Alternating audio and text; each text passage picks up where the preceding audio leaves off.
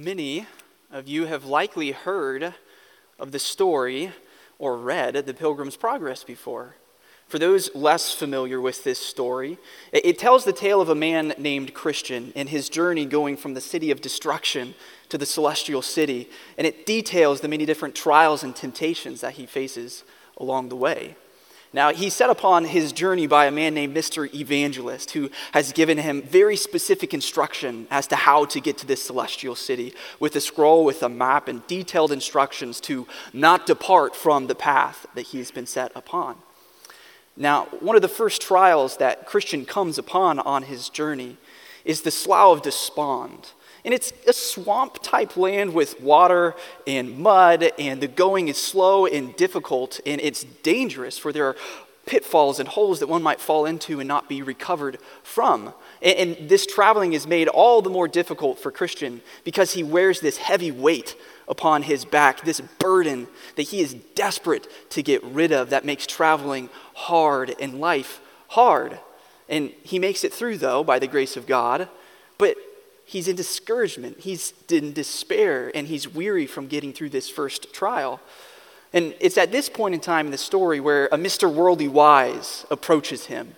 He asks Christian, Where are you going? And Christian tells him, I'm headed towards the celestial city, and I'm headed towards this path in which my burden can be released from me.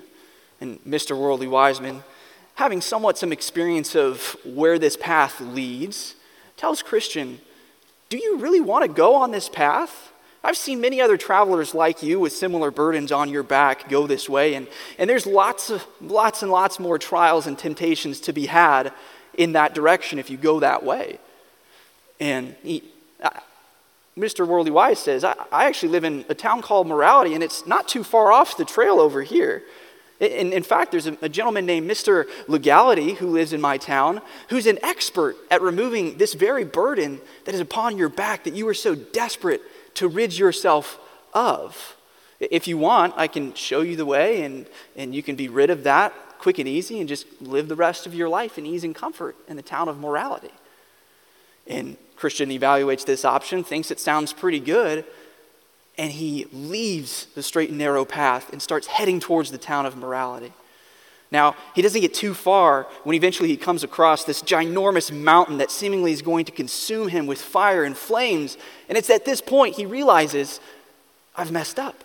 I've forgotten Mr. Evangelist's teaching. I've, I've strayed from the narrow road, and I'm on my way to destruction. What am I to do?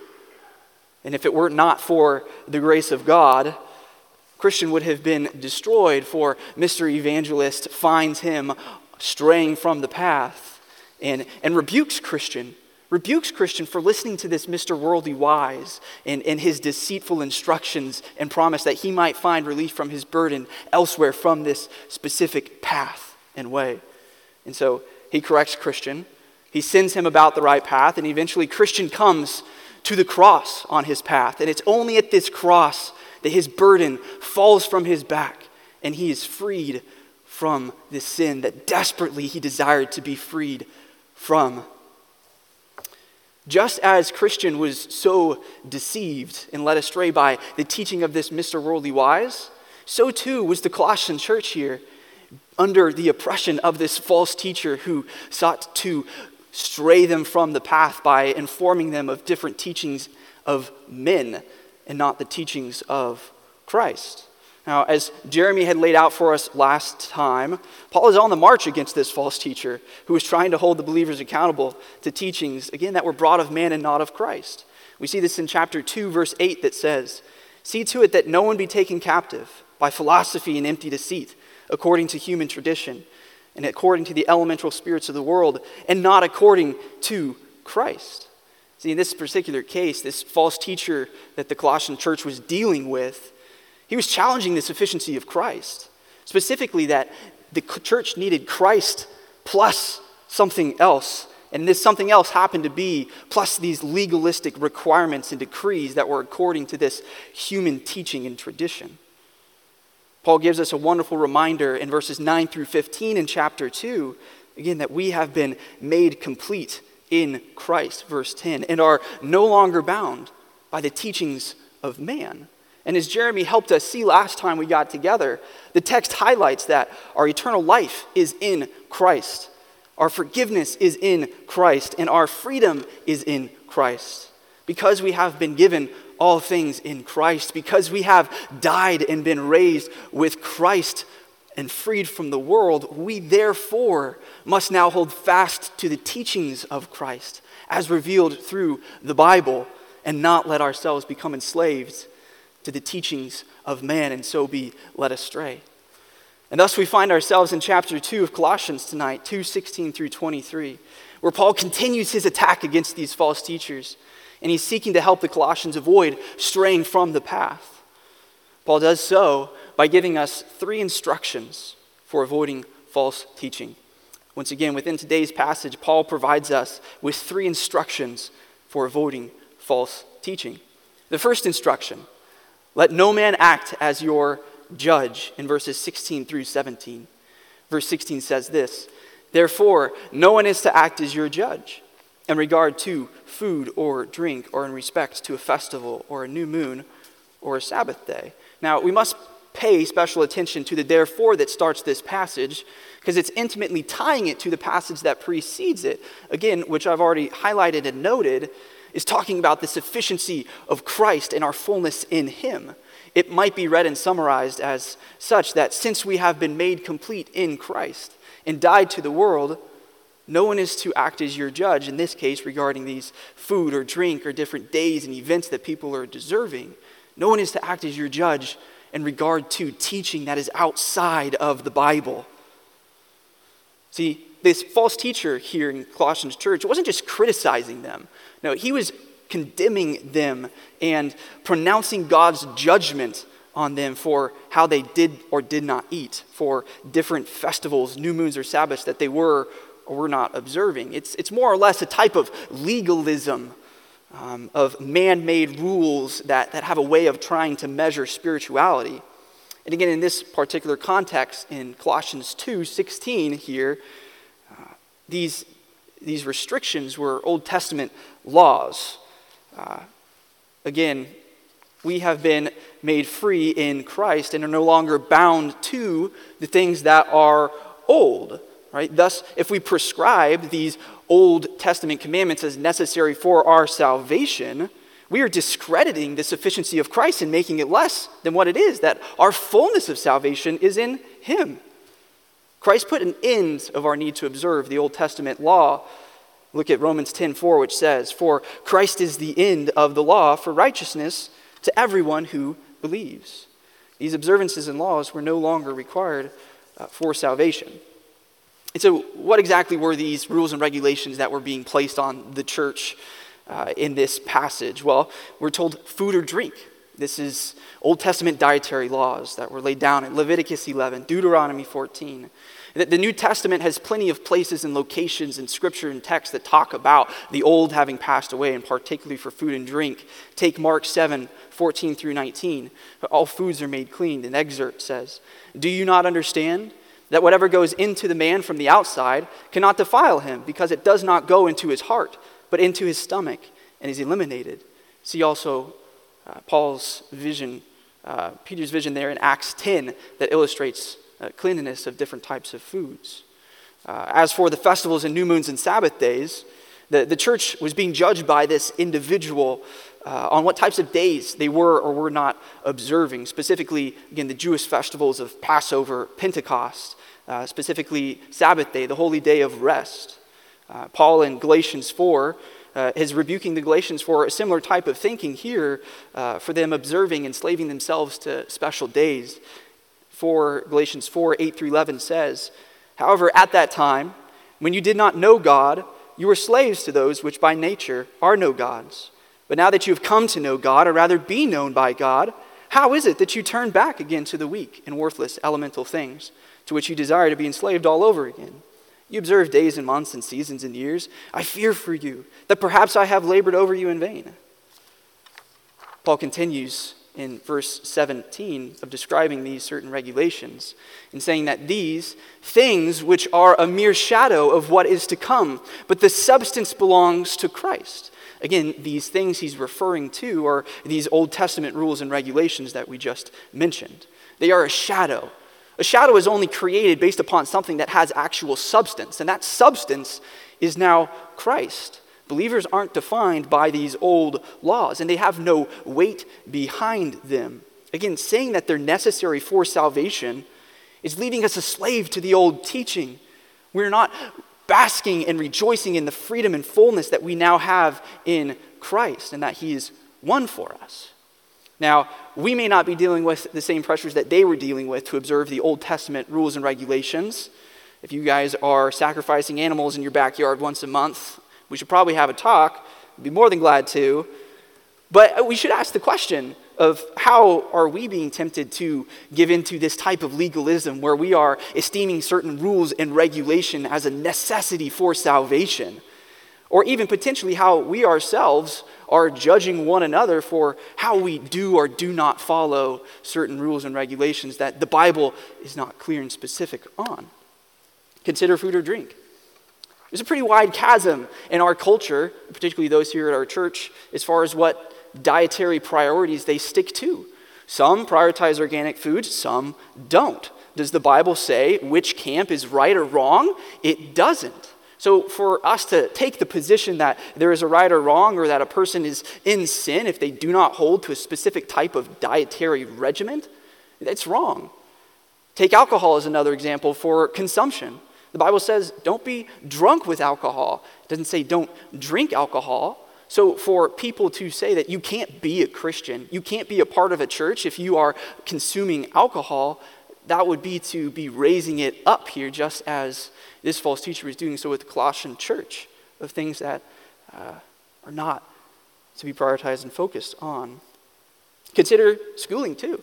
Some prioritize putting your kids in the school system uh, to be able to shepherd them through that season of life. Some prioritize homeschooling their children through that stage of life as well.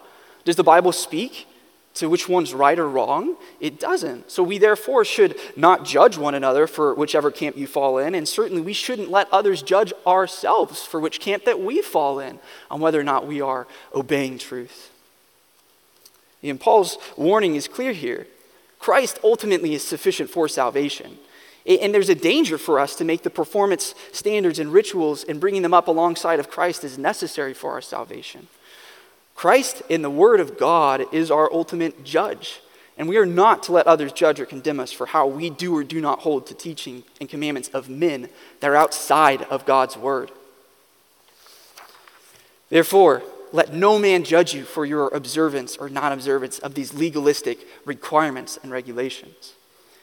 This leads us to the second instruction. Instruction number two let no man defraud you your prize verse 18 says, Let no one keep defrauding you of your prize by delighting in self abasement and the worship of the angels, taking his stand on visions he has seen, inflated without cause by his fleshly mind, by putting oneself under the legalistic regulations that this false teacher in the Colossians church was trying to push upon them as necessary for salvation. Again, we are enslaved to this teaching uh, John MacArthur puts it as such it's, it's as if a heretic here assumed the role of a spiritual referee and was seeking to disqualify the Colossians for, for not abiding by their particular rules. So the commandment here for us is don't let others take your prize by subjecting you to rules and requirements that the Bible does not prescribe as necessary for our salvation. In verse 18 and 19, give us a little bit more clarification and background to this false teacher that was uh, afflicting and oppressing the Colossians church with this false type of teaching. Uh, the first definition here given of this false teacher to help us better understand where he's coming from it says that this false teacher delights in self abasement Self abasement is used in, in, various parts of Scripture, and oftentimes it can be used as a, as a good connotation that one is, one is full of discipline and good works and seeking to grow uh, rightly so. And the context that's used in here, though, is, is using to describe this false teacher as having a, a type of self abasement that's false humility.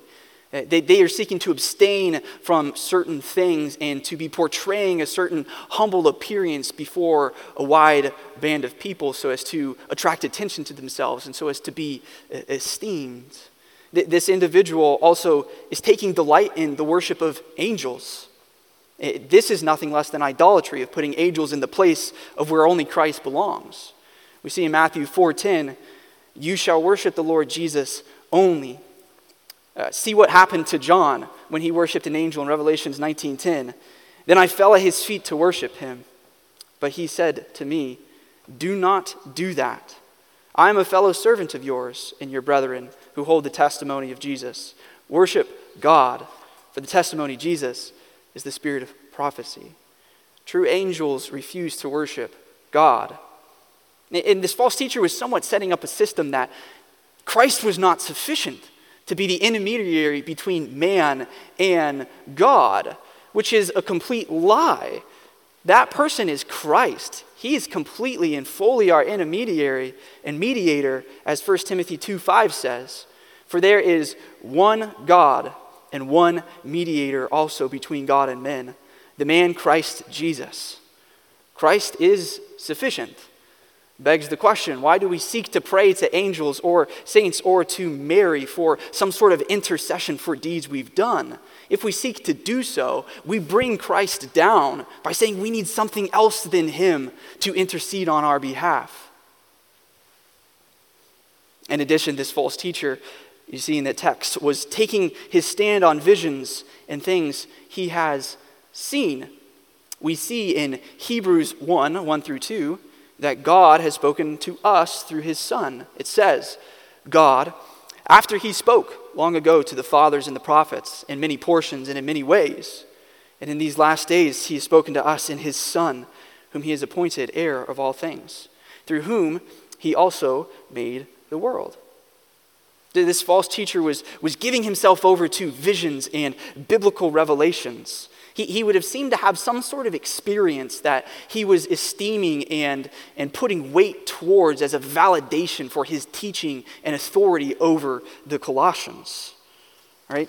This is, it's a type of belief system that he was holding to that weighs feelings and personal intuitions more heavily than one should weigh objective truth and reality as found in the scriptures and in the Bible. Not only to this, but the text says that he was inflated without cause by his fleshly mind, which tells us that he was puffed up. He thought a lot about himself because of these experiences that he was having. Um, it, it, was nothing less than pride. And, and lastly, in verse 19, we get a final description here of this person. And verse 19 says, and not holding fast to the head, from whom the entire body being supplied and held together by the joints and ligaments, grows with a growth which is from God. Quite plain and simple, Paul is making the point here that this gentleman was not holding on to Christ. Again, he was not holding on to the sufficiency of Christ and was entrusting in his own experiences and thoughts and words. This is the very Christ, again, let us not forget, He's already been established as the head of the church in Colossians 1:18 where it says, "He is also the head of the body, the church, and he is the beginning and the firstborn from the dead, so that he himself will come to have first place in everything." He's also the head of all rule and authority as we see in 2:10, and in him you have been made complete. He is the head over all rule and authority. Here we see that Christ is the head from whom the entire body, the joints, the ligaments, this is the church of Christ. Christ is where all spiritual growth comes from. Paul is defending the supremacy of Christ and the exalted view of him that this false teacher was clearly lacking. Christ alone is sufficient for our growth. And anytime we seek to substitute Christ with the revelations of man, we discredit the sufficiency of Christ from which we alone obtain growth. Scripture in Christ cannot take second place to the words and teachings of men. And where do we see this today? We see this in the charismatic movement, where, where Scripture is taking second place to the word of visions and revelations that any ordinary person may have. And it's hard because uh, having some sort of contact with the spiritual world can be exciting. It can be exciting to be on some sort of exclusive content that's just you and God or some sort of new mystery and revelation that's been revealed only to you.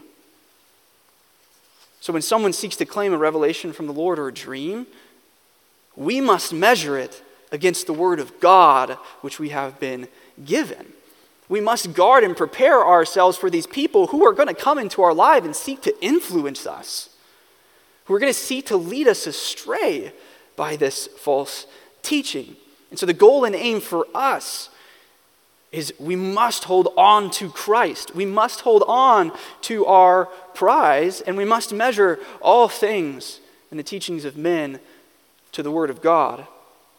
If such a leader or teacher is found to contradict Scripture or deny the sufficiency of Christ, we must be careful lest our prize be taken away. Thus, we are brought to our final instruction. Instruction number three don't submit to man made decrees, found in verse 20 through 23. Uh, you, you, will note that this particular section here, Paul starts it with a question rather than a statement that he's done with the previous two points. Uh, and the question is this If you have died with Christ to the elementary principles of the world, why, as if you were living in the world, do you submit yourself to decrees? Do not handle, do not taste, do not touch, which all refer to things destined to perish with use, in accordance with the commandments and teachings of men. The question is if you have indeed died with Christ to the world and the elementals things of the world, why, as if we're living in the world, are we submitting ourselves to the decrees of men, such as the do not handle, do not taste, do not touch? It's posed as a question because it should evaluate ourselves. Is this true of me? Am I holding on to the teachings of men or am I holding on to the teachings of Christ? Again, we should be submitting ourselves to the teachings and commandments of Christ as revealed through the Word of God and not the teaching of men. These things of this world that he was rebuking the church for holding on to, these were things such as the do not handle, do not taste, do not touch. This is the legalistic requirements that he was talking about in the previous verses. This is the mystic, mystical learnings of the visions and the dreams and the worship of angels and those things. Those things are all destined to perish with use in accordance with the commandments and teachings of men, as this verse states. And the, Paul, the point Paul is making here is that it's irrational for us to base our eternal spiritual destiny upon the use of these things that are so inherently temporal compared to the eternality of Christ. Again, I'm beating the bush, but we have to have a critical observance of those who teach. We have to measure whether their teaching comes from the scripture in Christ or whether it comes from something that man has created in and of themselves. It's a danger for the Colossians, and it's a danger for us that, that we can be tempted to be led astray by some sort of false teachers. We must be teaching the Word of God and the Word of God alone. And we must not be submitting ourselves to the decrees and thoughts of men outside of the Word of God. Finally, in verse 23, Paul continues his warning that these decrees can be deceiving and appears as the right thing even at times. It says, These are matters which, to be sure, have the appearance of wisdom in self made religion, in self abasement, in severe treatment of the body, but are of no value against fleshly indulgence. The way of life and the teaching of a false teacher may seem full of wisdom here it, talks about that self abasement and, and, severe treatment of body, a, a type of self imposed discipline and abstinence from certain things. These things can be good things from us. Certainly, discipline is necessary for the life of a believer and Christian. Paul's not saying that we don't have to worry about that. No, we still need to adhere to the Word of God and, and for what it talks about regarding uh, purity and mortification of the flesh. And, and we, we need to make sure that we are abiding in truth in Scripture and paying careful attention to it so that we might not fall into these sins. Yet, we must be reminded that these acts don't save us in the end. Just because you do or don't do something doesn't mean that you are saved.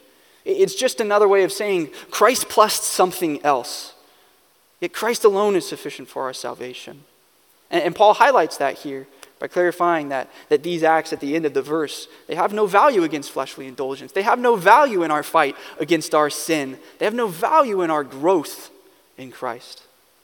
If you are struggling with sin, it, doesn't mean that, that we need to go live on the top of some secluded mountain by yourself and shut ourselves off from the world.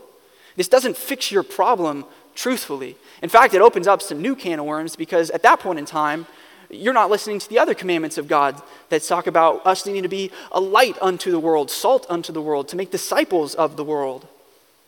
If you have sinned in some sort of heinous way and are feeling guilt and burden, the response should not be that I, I need to go have some sort of self severe treatment of myself and seclude myself in isolation as a form of punishment against me. That's not going to fix the problem. That is a low view of Christ, and that is a low view of God and his sufficiency for our salvation and deliverance and hope. Again, it goes back to this. The only words and teachings that have the power to set us free from our sin and found in the Word of God. These are the words of teachings of God and Christ, His Son. We can't trade the teachings of Christ and God for the teachings of man. We can't hold man's teaching up, up, up alongside the teachings of God. Doing so brings Christ down, it discredits his sufficiency, and makes him less than he should be. So, in conclusion, we find ourselves desperately needing to hold fast to the sufficiency of Christ. There are going to be teachings of men that seek to make less of Christ by adding some sort of condition or requirement for salvation. There are going to be others who seek to earn their way to heaven through the legalistic regulations or seeking to substitute Christ with revelations and teachings of men. And we must be wary lest we fall away from the path and miss the life changing work of Christ in our hearts that Christian was almost about to do had it not been for the grace of God and Mr. Evangelist. We must, as it states in Colossians 3 2, set our mind on the things of above and not on the things that are on earth. That David is going to expound for us the next time we gather. So, the question for you is what are you holding fast to? Are you holding fast to the principles and ideas and thoughts of men? Or are we pursuing a biblically based lifestyle that is scouring the Word of God for wisdom and insight? This Word of God, which is useful for everything pertaining to life and godliness. The moment we believe we need something else apart from Christ, it's the moment we find ourselves straying from the path. If, if we are devourers of His Word, and if we are those who meditate upon His Word day and night, it's going to be hard for us to be deceived into believing some sort of false doctrine that's based on the teachings and commandments of men. Therefore, we must hold fast to the sufficiency of Christ and the sufficiency of the Word of God. Doing so will provide you with ample protection of those seeking to come alongside of you as to lead astray as Mr. Worldly Wise, so led Christian away. We have been given a very specific and unique set of instructions. We have been told that we can have freedom from our burden through the cross of Christ and the cross of Christ alone. There are those out there that seek to deceive us and tell us that those are not true, that there's an alternative way. Any other way leads to destruction and hell. We have been warned. And the response should be that we love the Word of God more. We hold fast to the Word of God more. We hold looser to the teachings of men that are contrary or outside of Scripture. And we believe and trust in the sufficiency of Christ. Let's pray. Lord, I pray that you would give each of us here a stronger desire for your word and truth. May we seek to meditate and to dwell upon it and to seek to grow in understanding by your grace and by the Holy Spirit's help, that we might be able to endure the false teaching and doctrines, Lord, that expound in our society and culture, that seek to make you out to be less than you are. May we love you May we love God and may we trust and hope in the sufficiency of Christ alone for our salvation and our deliverance from our sin. Uh, it's in your name we pray these things. Amen.